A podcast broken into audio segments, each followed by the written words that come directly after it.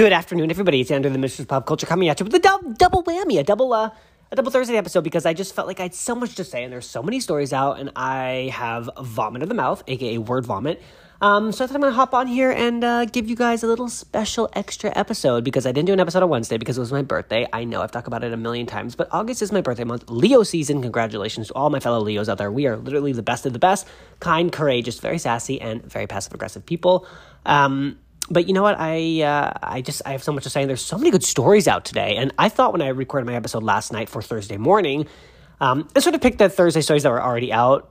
Uh, I was just like, damn, there's some really good stuff out today. But then throughout the course of today, where I'm literally glued to my phone because it was my birthday, I was trying not to look at my phone that much. I was really trying to be very present. Um, as a mature thirty-one-year-old, I thought uh, there's there's just too much to pass up with regards to storytelling. And that is what I am as a podcaster. I am a storyteller. And and my fellow brother and sister podcasters, I totally understand that. That's what we do. We tell stories, we share stories, we put our heart and soul. And actually, quite honestly, it's quite a uh, vulnerable profession is what I'm learning.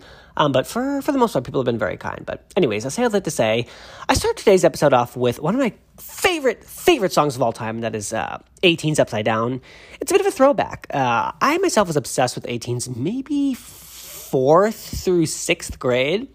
And occasionally when I'm working out and whatnot, and my uh, iTunes is on whatever, sh- Shuffle, I believe, um, they come on and I literally, you know, snap my fingers and tap my toes, and I'm just living for the glory of the nostalgia of um, that era of music, which I love. You know, Genie in a Bottle, Britney Spears, eighteen's, and Sync, ninety-eight degrees. So uh, eighteen's came on, well, it came across my desk this morning, and I was just like living for it. Sorry if there's a pause in the uh, episode. I had a sneeze, uh, triple sneeze, because I've been helping my mom clear out our attic and our house, like my family house where I grew up, and there's so much dust up there, my nose and nostrils are just flared up. But anyways, I say all that to say, that whole era of music literally defines me uh, as a as a young man and old man basically today, because thirty-one, like I'm I'm getting up there. I'm almost in my forties, which is just crazy. Um, but I was so happy when that song played. I was relaxing. I was having my morning cup of coffee from Starbucks, um, and I was just like, oh my gosh, this is too good. So I felt like I had to, you know, start off this uh, today's episode with that. But anyways, without further ado, I'm just going to go right into some stories I have for you guys picked out today, because not much has changed since we last talked. Um, I woke up a little bit hungover this morning because I had I had two glasses of wine last night, and I have not had a drink maybe in five months because I sort of went all, I went most of quarantine without drinking.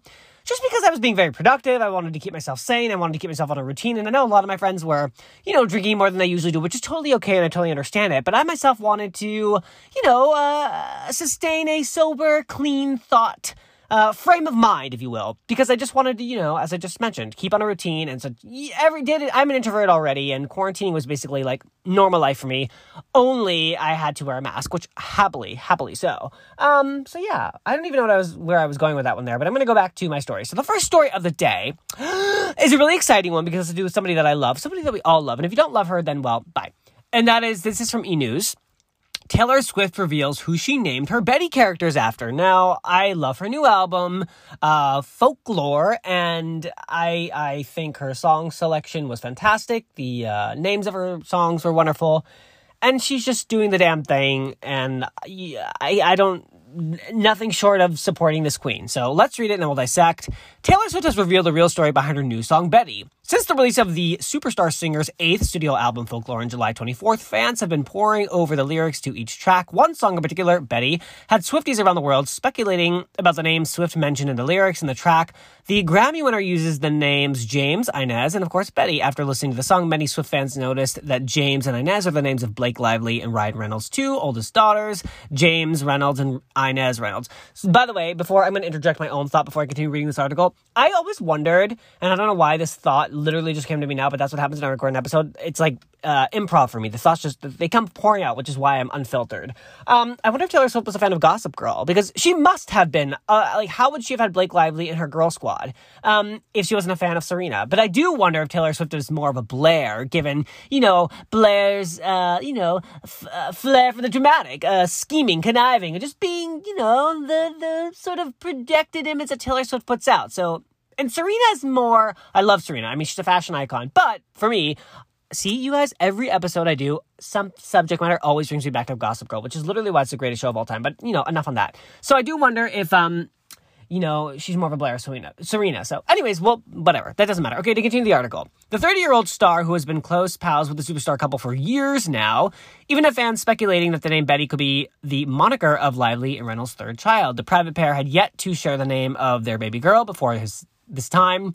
However, since their daughter James was previously featured on Swift's song Gorgeous, rumors started flying that Betty revealed um, the celeb baby name. Swift did not immediately address the rumors, however, she did recently share the backstory of her hit track while introducing Betty on, the ra- on country radio. In the radio clip, captured by fans on social media, Swift explained that she wrote the song from the perspective of a seventeen-year-old boy who just lost the love of his, love of his life. Quote, I've always loved that in music you can kind of slip into different identities and you can sing from other people's perspectives. So that's what I did on this one, Swift told radio listeners. And addressing those name rumors, Swift confirmed, quote, I named all the characters in this story after my friend's kids. So there you have it, Swifties, right from the lyricist herself. You can listen to Betty and the lyric, or you can buy her album. I love that. I love that she sort of indirectly addressed it. Um, and I, I, I can't believe that Blake Lively, Serena van der Woodsen herself, is literally a part of Uh, Taylor Swift's legacy. Like, that is all the more reason why, well, not only Blake Lively is an icon, but Gossip Girl is an icon. So I just, I love it. And I would love if Taylor Swift made a song like Blair and Chuck or, or you know, Dorota. I mean, I personally would live for that, so, but that's just me. But anyways, so there you have it. You know, you conspiracist theories, much like myself, for uh, all of us fellow Swifties. So I, I'm loving it and I'm supporting her. Okay, next story is also from E! News. Um... Gwyneth Paltrow reveals she knew when her marriage to Chris Martin was over. Very sad story, but also very happy story because Gwyneth Paltrow is happily married to Brad Falchuk, producer extraordinaire under Ryan Murphy's umbrella of very successful shows. And also, I love Gwyneth Paltrow herself. She's just an icon, but I love Chris Martin. Do you guys remember when Chris Martin and Jennifer Lawrence were, uh, you know, I guess allegedly having a thing or a fling or I don't know what was going on, but then there was that paparazzi photo of Gwyneth and Chris and he was, you know, embracing his ex-wife in the car. I do wonder if Jennifer Lawrence, because I noticed that after that photo came out, Jennifer and Chris were no longer tied together, which is very interesting, but I say all that to say that's okay because now Chris Martin is tied with Dakota Johnson, who I love, Anastasia Steele, and Gwyneth Paltrow is, of course, with Brad Falchuk, as I just mentioned, and Jennifer Lawrence is married to that hottie art, art connoisseur, Cooke Maroney, and I mean, his eyes are just, I mean, it makes sense. Jennifer Lawrence should be with someone who's just the most beautiful man on earth, as are all, th- all three parties of this little love triangle, if you want to call it that, are doing quite fine, so no sobbing here. But anyways, let's get into the story. It's been six years since Gwyneth Paltrow and Chris Martin announced they were Um, consciously uncoupling. In a new article penned for British Vogue, the forty-seven-year-old actress looked back at her split from the forty-three-year-old singer and the lessons they learned that changed the breakup culture. The Oscar winner recalled how she knew their marriage was over during her trip to the Tuscan countryside for her thirty-eighth birthday. Oh, just so glamorous. Can you imagine going to the Italian Riviera, Riviera and being like, oh, my marriage is over? I mean, what a place, you know, to come to such a such a thought, such a decision, but I totally support it. I mean, we're better off than the city of love. Is is... The Tuscan countryside, the city of love? No, I think Rome's the city of love. Who knows? I don't even know. Okay. Quote, fall was coming and the leaves were just loosening their grip on the bright green, uh, green. Inside the cottage was perfectly appointed the way you dream of, of a birthday par- birthday trip. I'm going to start this again because I'm literally butchering this word, so sorry. Rewind. If fall was coming, the leaves were just loosening their grip on the bright green. Inside the cottage was perfectly appointed in the way you dream of a birthday trip. Cozy living room with the fireplace, kitchen, table overflowing with the spoils from a farm nearby, peaches, tomatoes on the vine, basil, eggs, she wrote.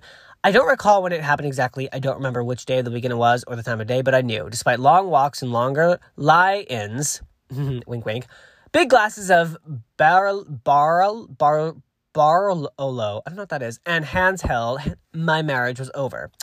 Um, that's like really shady of her. I wonder if he was like, I'm loving this, and then she's just like, this is over. Like, very odd. Paltrow noted, quote, it would be years until she said the words aloud, quote, but that weekend, a dam had cracked just enough to hear the unrelenting trickle of the truth, and it grew louder until it was all I could hear. While Paltrow acknowledged she and Martin, quote, were close and had always been friends, she claimed they had never fully settled into being a couple. Quote, we just didn't quite fit together. There was always a bit of unease and unrest, but man, did we love our children. She explained, citing their daughter Apple Martin, sixteen, and Moses Martin, fourteen. The Shakespeare in Love star remembered how she and the Coldplay artist, quote, tried everything between the day she knew the marriage was over and the day they shared it with the world. Excuse me. Quote, we did not want it to fail. We didn't want to let anyone down, she continued. We desperately didn't want to hurt our children. We didn't want to lose our family. The questions, both philosophical and tactical, seemed unfathomable. Who sleeps where? How does bath time work? Uh, what do we say to the kids? I bent myself into every imaginable shape to avoid answering them. Despite their efforts, Paltrow knew the marriage was over. Still, she wondered if there was a way the exes could keep the fa- their family structure intact. Intact, I'm sorry. Could they still enjoy vacations and meals together? And could they continue to support and want what's best for one another? The answer to those questions was, quote, conscious uncoupling, a phrase they were introduced by their therapist. Paltrow initially thought of the term, thought the term sounded a bit full of itself, painfully progressive and hard to swallow. However, she was, quote, intrigued by the concept, and the two decided to give it a try. Quote, it was a hit and miss, she wrote for the magazine. We had great days, we had terrible days, days we couldn't stand each other, but forced ourselves to remember what we were aiming for, somehow finding a way to smile and hug and take the kids out for brunch like we had planned. The family had also moved into Los Angeles, and Paltrow worried about how her kids would handle facing a new life, family structure, and school, and if the public would find out about the split. She wrote about how she, quote, felt ruled by fear and how that time was probably the most challenging year of her life. Eventually, Paltrow Martin decided, this is a really long article, you guys, but it's really fascinating, so sorry about that. Uh, bear with me, and then we'll dissect. Uh, eventually, Paltrow Martin decided to announce their breakup in a group email. Quote, the public surprise gave way quickly to ire and derision. She wrote, a strange combination of mockery and anger that I had never seen. I was already pretty tattered from what had been a tough year. Frankly, the intensity of the response saw me bury my head um, in the sand deeper than I had ever had in my very public life. Um, before I continue this, I, I just want to say this is very eloquently written, and Gwyneth Paltrow has fantastic vocabulary, not doubting that she wouldn't, but what a well-written piece of uh, literature for the masses, I may say so myself. So anyways, to finish off this article, however, she claims conscious uncoupling has, quote, since permeated the breakup culture and that people want to know how to adopt it. While Paltrow noted, quote, it's different for every couple. She explained how she had to be accountable for her own part in the dissolution of the marriage, practice forgiveness, let go of spite, and learn it's okay to stay in love with parts of your ex that you were always in love with. Um, my gosh, this article goes on. Uh, Paltrow has since remarried. She met Bra- she wed Brad Falchuk in twenty eighteen. Martin's dating Dakota Johnson in twenty seventeen. Yada, yada, yada, in the words of Seinfeld. So yeah, I, um, I'm loving this article. It's very candid and it's very honest. And I love that she essentially put conscious uncoupling on the map, even though I didn't know her therapist gave her this term, and I'm sure many people didn't know.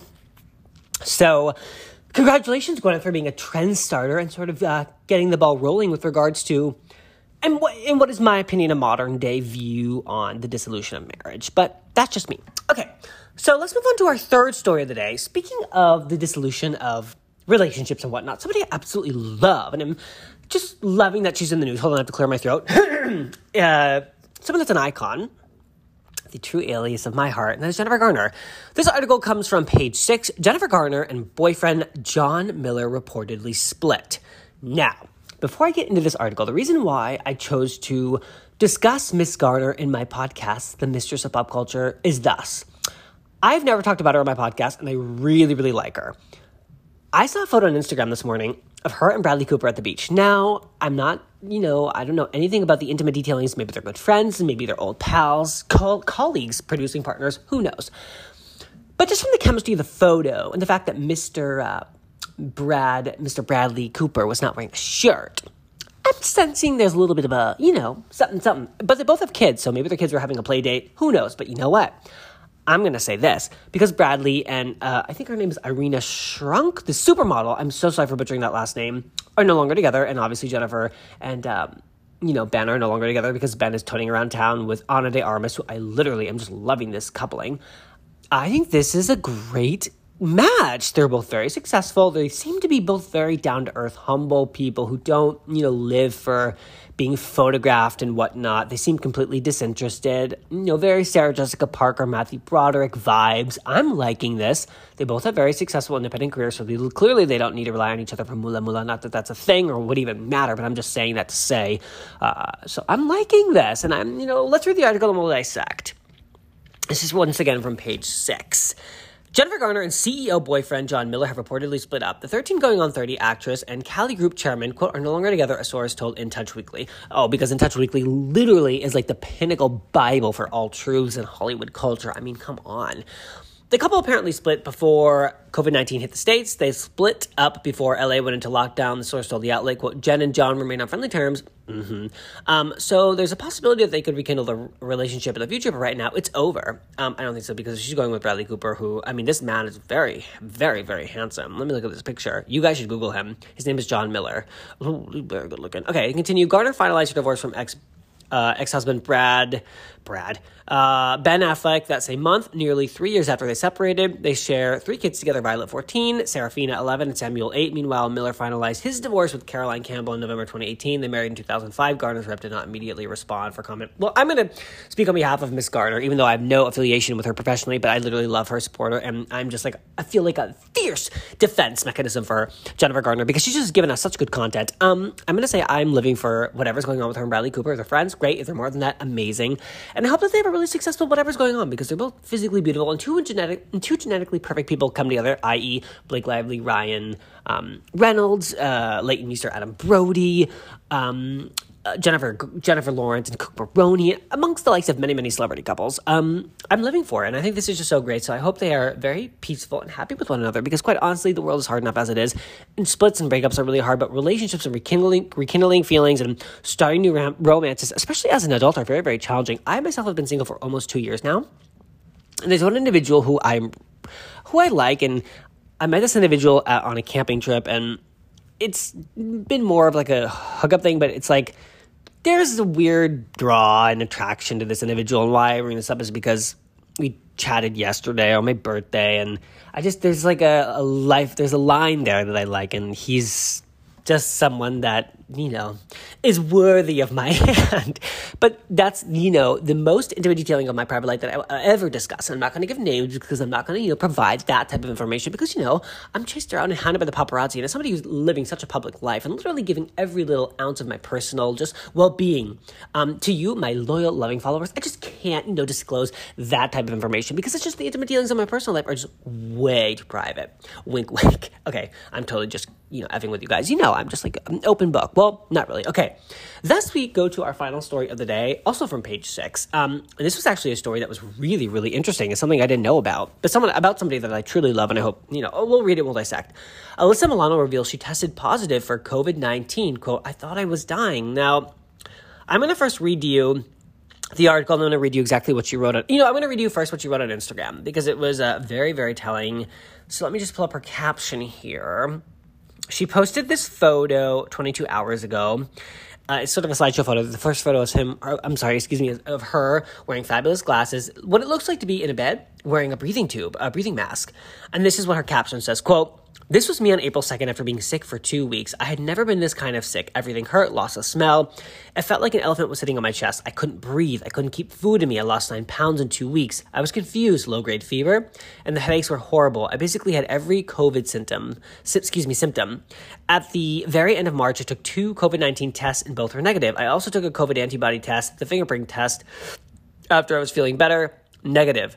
After living the last four months with lingering symptoms like vertigo, stomach abnor- abnormalities, irregular periods, heart palpitations, shortness of breath, zero short-term memory, and general malaise, I went and got an antibody test from a blood draw, not the finger prick, from a lab. I am positive for COVID antibodies. I had covid nineteen. I just want you to be aware that our testing system is flawed and we don't know the real numbers. I also want you to know that this illness is not a hoax. I thought I was dying. I felt like I was dying. I, I will be donating my plasma with the hopes that I might save a life. Please take care of yourselves. Please wash your hands and wear a mask and social distance. I don't want anyone to feel the way I felt. Be well. I love you all. Well, maybe not the trolls, just the kind people. I'm really glad that she posted this because I've heard that the numbers are sort of... Um, She's, I'm just reading her comments. She was flooded by wonderful comments. Reese Witherspoon commented, oh, babe, I'm so sorry you were so sick, but thank you for helping educate us. We need to learn more. Christopher Gorham, Tracy Thomas, Sarah Colonna, a bunch of people who were on Insatiable with her. Chelsea Handler commented. Um, Jamie Lynn Siegler. Sorry, I like to look at who comments people's. Okay, anyways, I'm really glad that she's putting this out there using her public platform for the better of society. And, you know, I myself have had two COVID tests. I went earlier when I... I said this before. I think I had it in February because I was so sick. I had really labored breathing. I had all the symptoms of covid nineteen. But by then, they I didn't really know what that was, and there wasn't that many details about it out. And then I got sick again about two months ago. I had a fever and whatnot, and I went and got tested, and it was negative. And I was like, I don't just, I don't understand. And that's what sort of makes covid nineteen so so difficult to navigate. Is you, it's really hard to differentiate whether you have a, a seasonal flu or this. So. Again, everybody wear a mask, wash your hands, do what you can because we we all have to, we, we, to go High School Musical, we're all in this together. And there's nobody that is immune to this disease. And for all those who think it's a hoax, that it's just, it's not okay to think like that because it's not funny. And there are people who are really at risk. Um, there are people who are immune um, uh, what is um, immune compromised, and you don't want to. It's not worth putting those wonderful people at risk. It's not right, and we all have to just do our part to stay safe. So thank you, Alyssa Milano, for sharing your story, and all those who have been so open and candid about their experience with COVID nineteen. It's really uh, contributing to the conversation and helping us all sort of educate ourselves on what, what's going on. So, yes. So that's uh, my second Thursday episode, everybody. Uh, thank you so much for listening, as always. I'm really grateful. I'm indebted to you, my loyal, loving listeners. Um, I hope you all have a wonderful Thirsty Thursday. Relax. You know, have a cocktail if you can safely. Wear a mask. Wash your hands. Social distance. Uh, check out my podcast, The Mistress of Bob Culture. Pretty much streaming everywhere. Apple Podcasts, iTunes, um, CastBox, Radio Public, uh, Castomatic, the podcast app, Podbean, Spotify, you know, and just, you know, you know where they are. I- I've given you the whole spiel before. Um... And yeah, let's, uh, we'll, we'll circle back, chat soon, and uh, have a good one. All right, everybody, take care. Bye.